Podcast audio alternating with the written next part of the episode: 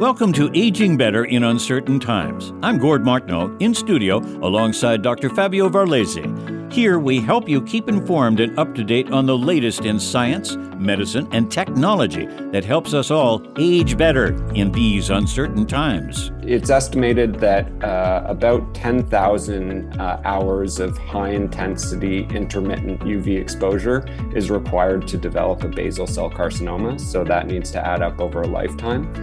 Whereas with squamous cell carcinoma, um, which is a little more serious than basal cell, uh, yep. does have a little higher mortality rate.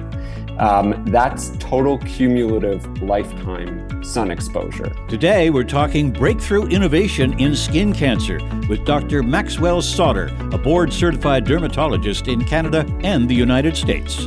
Thanks for joining us on our weekly guide into living a better, healthier life so we can all experience aging better in these uncertain times. Throughout this series, we're going to examine the best ways to prepare ourselves for the future. So, what's the best advice for our overall health? We're going to look at every aspect affecting your life, and that means physical, mental, financial, nutritional, and medical. We'll cover all the bases. To do that, we'll supply you with high value information from the leading experts in each field. And by that, I don't mean just everyday opinions. We'll be introducing you to the leading experts in each field men and women who have studied, worked, and who teach at the highest levels. You have questions, we have the answers.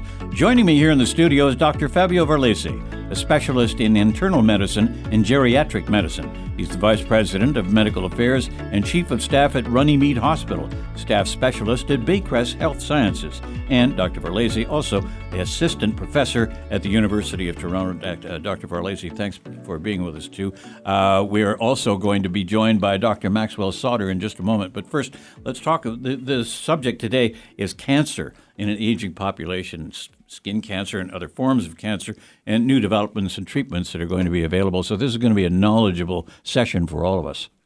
It sure is. And um, as uh, an internist and particularly a geriatrician, with aging, uh, the problem uh, connected to cancer uh, becomes um, uh, sort of uh, an, an, important issue in my patients.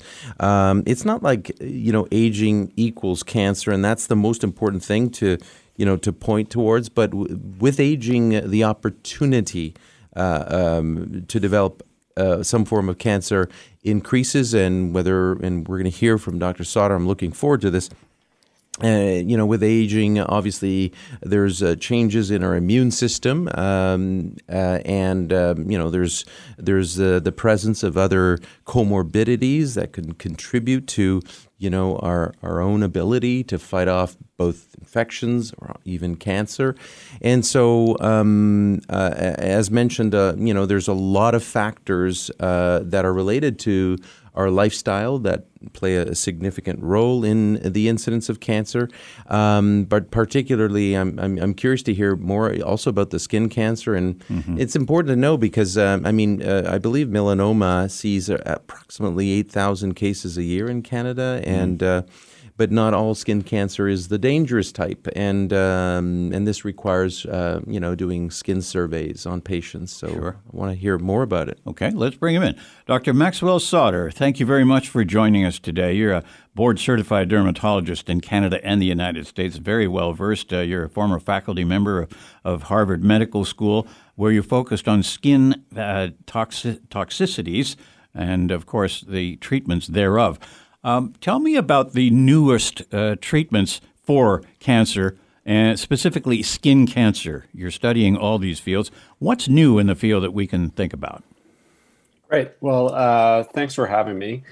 And um, yeah, so this is a very, very uh, important topic, and, mm-hmm. and, thanks for focusing on this. Um, you know, uh, in 2011, there was a huge paradigm shift in the management of cancer, in that uh, we had our first immunotherapy that was approved, and it was approved uh, within the treatment of melanoma, specifically metastatic melanoma. So, a giant leap forward then.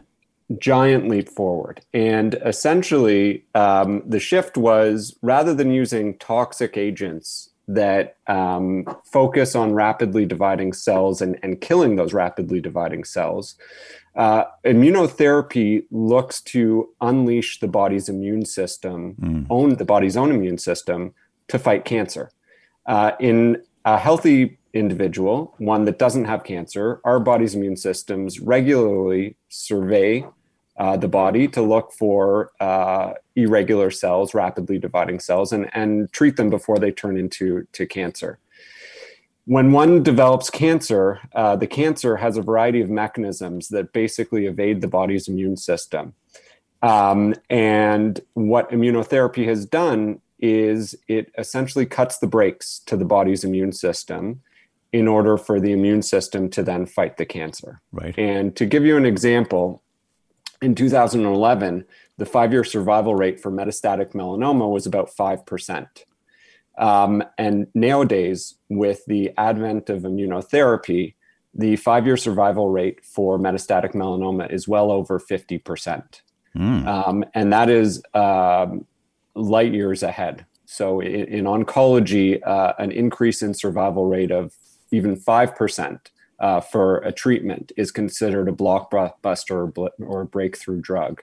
And so we're looking at going from 5% to, to over 50%. And so our, our awareness and our knowledge of skin cancer in particular has increased substantially over the last couple of decades. I mean, the first time that I really took it seriously personally was when I discovered the death of uh, former Quebec Premier Robert Bourassa in 1996 who died of melanoma, uh, melanoma, and it wasn't long after he was diagnosed. So we've come a long way since then, but what kind of treatments can you offer or tell people about, especially an aging population, when it comes to skin cancer?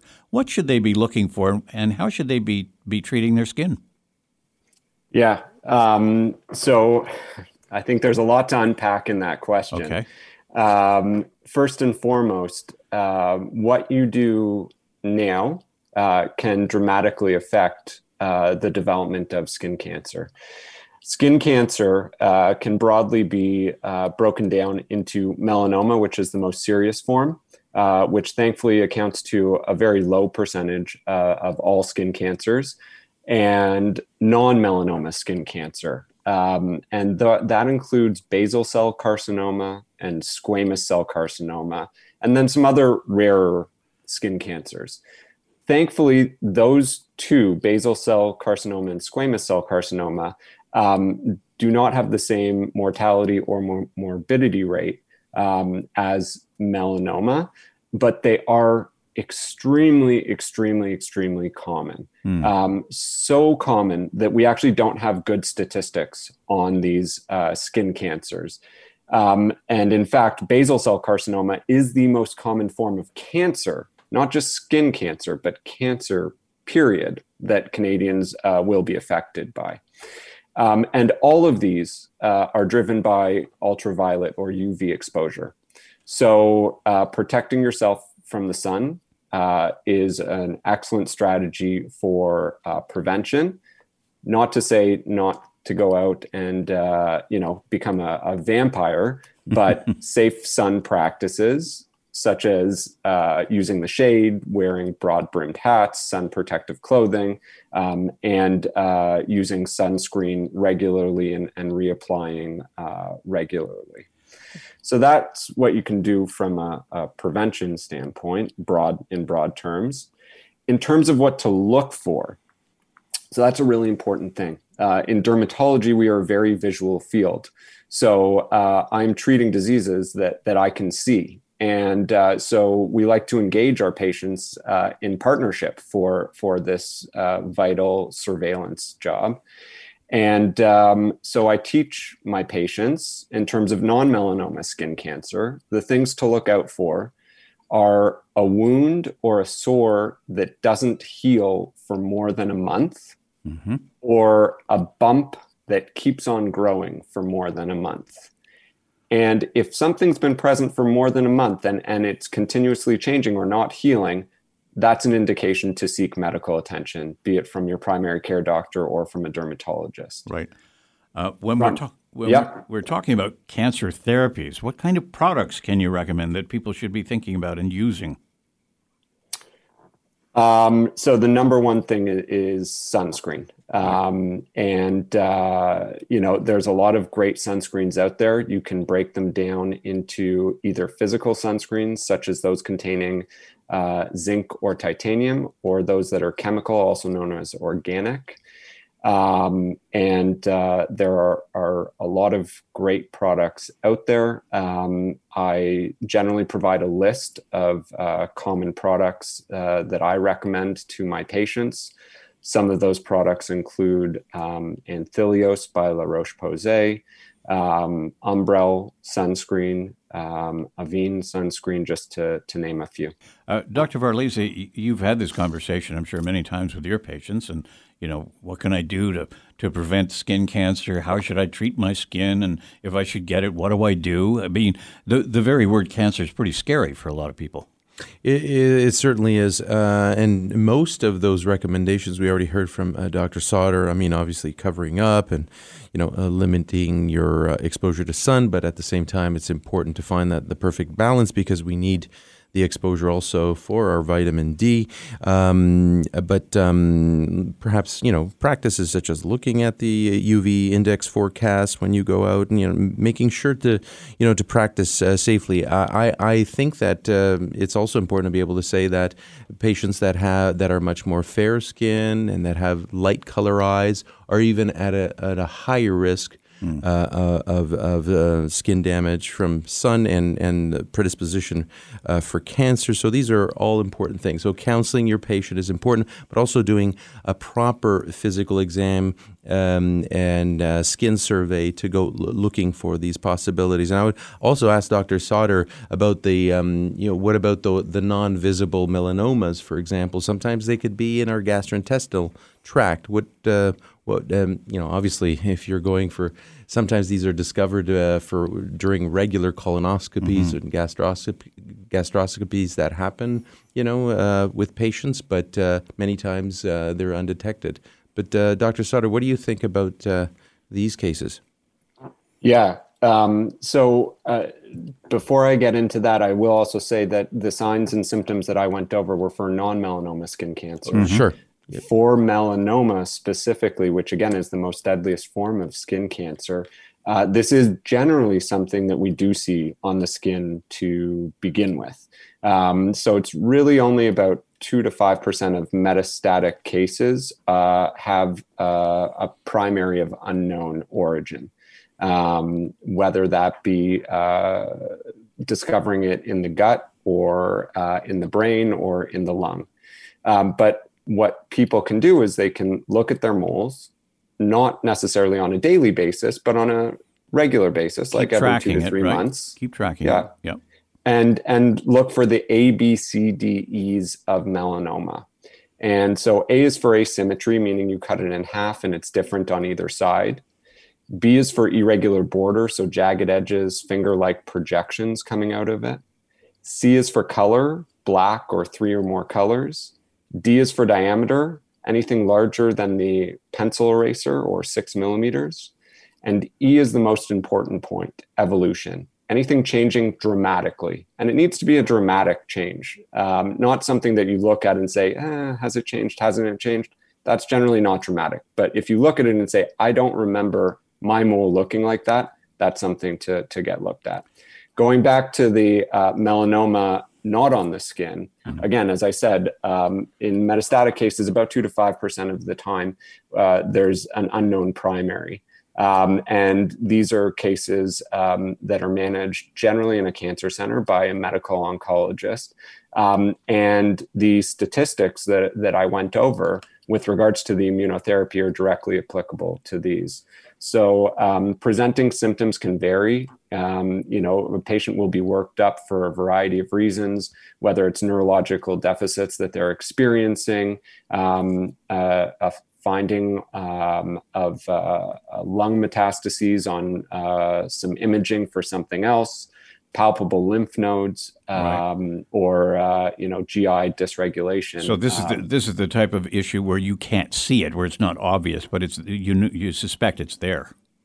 Correct. You're you're investigating um, a symptom that you don't necessarily yeah. uh, know whether it's melanoma or, or for another cause, but ultimately, um, you know, uh, a tumor is detected from some form of in- imaging, and a biopsy is performed, and and uh, the diagnosis of melanoma or metastatic melanoma. All right. Let's talk about aging people. So it, it naturally follows, I suppose, that the older you are, the more exposure uh, you've had to the sun, so so repeated exposure. Are aging people more susceptible to melanoma?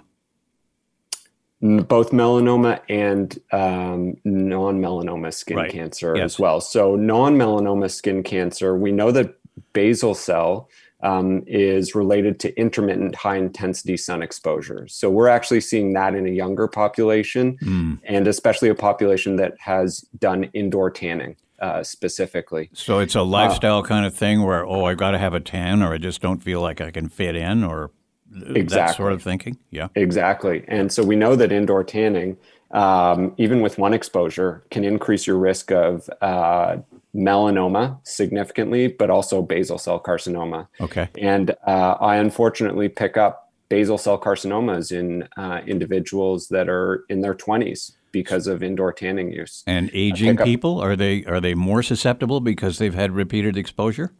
Absolutely. So um, uh, it's estimated that uh, about 10,000 uh, hours of high intensity intermittent UV exposure is required to develop a basal cell carcinoma. So that needs to add up over a lifetime. Whereas with squamous cell carcinoma, um, which is a little more serious than basal cell, uh, yep. does have a little higher mortality rate. Um, that's total cumulative lifetime sun exposure. So that is certainly something that I see very frequently. Uh, I, I, see both of them very frequently in, in the aging population, but it's the squamous cell that I worry about more uh, because about 5% of these can metastasize and um, that can lead to about a 50% survival rate over five years as well. Dr. Varlese, you've had this conversation with patients. You know, they, they come to you with concerns. And, and so, do you have to tell people, you know what, you've got to take precautions here because you're, if you're older, especially, uh, then you've had repeated exposure to the sun, so your chances of, of developing uh, problems is, is substantial. Well, I, I, I, tell them that it's it's never too late to you know start doing the right thing. I mean, uh, as we heard from Dr. Sauder, it's the cumulative effect. When we you know so so it's never late to advise about you know um, you know uh, controlling the hours of exposure and and and doing it safely. So I I with aging I never uh, think and, and, say that it's never too late because that, that doesn't really help patients come on board with uh, those practices that are safe. So, for sure. So, I, and I just want to add to that. Yep. Um, so, I, I, completely agree with that. And um, I often use the analogy of filling a bucket with water. So, when we fill a bucket full of water, if we keep on pouring water in, then the water is going to spill over. Um, and that water spilling over is the development of skin cancer.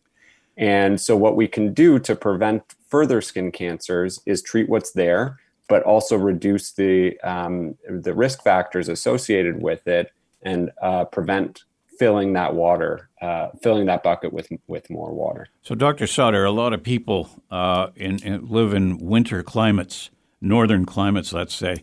Uh, as soon as the snow flies, they head for sunnier climes uh, Florida, Arizona, Texas, California, places Absolutely. like that, Arizona. Um, so they are uh, at greater risk because they're going to encounter longer exposure to the sun. So, you know, even though they're taking precautions, the risk is going to be substantially higher, isn't it?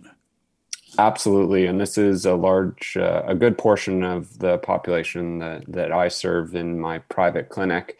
Um, it's often challenging to try and uh, fit in the optimal time to treat them between uh, their travels to and from the south um, and uh, balancing not wanting to treat them in the summer and wanting to treat them um, before they go away, but also having a window to make sure that there aren't any complications and everything's clear. Uh, what I would say is that though that population um, as well as uh, mainly anyone with uh, that has a history of skin cancer or significant um, UV uh, damage. There was a great study in the New England Journal of Medicine out of Australia in 2016 um, looking at the uh, vitamin B3 supplementation. So, nicotinamide, also known as niacinamide, mm-hmm. 500 milligrams twice a day. Um, the conclusion of the article was that it reduces your risk of developing non melanoma skin cancer by about 20%. So, load um, up on vitamin D. B3. B3. B3. Sorry. Yeah. So okay. nicotinamide, also known as niacinamide, not niacin. Niacin causes flushing and does not have the same benefit. But isn't vitamin D known as a sunshine vitamin? That it's important to take that.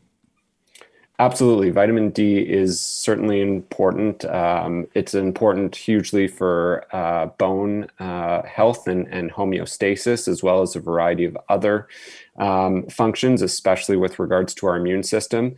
Canadians are chronically vitamin D deficient, um, but at the same time, using sunscreen, um, from what we see from our studies, um, does not dramatically affect the, the vitamin D levels. Disappointing, though, when you think about people, for example, who. Uh, you know, even in even in the summertime in the north, but also for people who are, you know, in the in the south, like in the sunnier climates during the winter, that they're going to have to rethink everything because you know you you've got people out there uh, golfing wearing long sleeves and gloves and big hats and everything else. So that it kind of takes the enjoyment out of life, doesn't it? Uh, I don't think so. I mean, you know, wearing wearing an extra glove, who yeah. cares? Yeah. And uh, you know, I often say if you if you look at a swimming pool these days, uh, especially with young children in it, more and more you're seeing that the norm is that children are wearing rash guards yep. swimming in the water mm. as well as broad brimmed hats mm. this is becoming the fashion at least i think so yeah. um, and uh, you know my wife may disagree with me um, but uh, thankfully she still sits beside me when we go to a pool um, but uh, but I, I, think it's becoming more and more the norm um, and uh, just to pick up on one thing that you said in, in terms of golfing um, you know, a lot of people wear one glove yeah. when they're golfing. Yes, they do. I can tell which which hand you wear your golf glove on because right. of the amount of precancerous or cancerous lesions that are on the unprotected glove. Yeah. Because you're out there golfing for two, three hours, you know, for uh, 18 holes. Yeah. And uh, we don't really think about putting sunscreen on the back of our hands. Yeah. Or playing tennis, for example. I mean, that, that takes you know, if, if you're playing, you know, um, let's say the best of three sets, you're probably looking at an hour, an hour and a half, an hour three quarters, two hours on, on the tennis court. So, you know, you've got to, you've really got to slap on the, on the sunscreen. Absolutely, and and a tip for the golfers that I like to provide um, is there are some great um, sunscreen sticks that look like deodorant bars, mm-hmm. um, and I recommend to all golfers to keep one in your golf bag and at the turn uh, between the ninth and 10th hole, um, take that stick out and apply it to the back of your hands as well as the arms, the back of your neck, and your ears if you're not um, if you're wearing a baseball style hat. The yep. stick um, I like to recommend because it doesn't muck up your hands. You don't need to wash your hands afterwards, and it doesn't ruin your grip. To sum it up, though, uh, we have to kind of rethink this whole idea of gee, I always look better or healthier when I have a tan. And maybe you're not. I like to. I like to say that pale is beautiful. Thank you very much, Doctor, for your insights and your input today. We enjoyed this conversation, and and, and all the best to you. Thank you, and thank you for having me. Some final thoughts now with Dr. Varley's prescription to aging better. So much of the precautions that we take has, uh, you know, a direct bearing on the lightness of our skin you know, the, the lightness of our complexion. So people with lighter complexions have a tendency to, to burn rather than tan, and, and so on. That's true. You know, while it was amazing to hear about the uh, new advancements in immunotherapy and how uh, not even 10 years of research has led us to these improved survival rates, we're still very, very um, focused on making sure that we do all of those things yeah. that help prevent um, skin cancer, melanoma being the the uglier one of, of all of them, as we heard.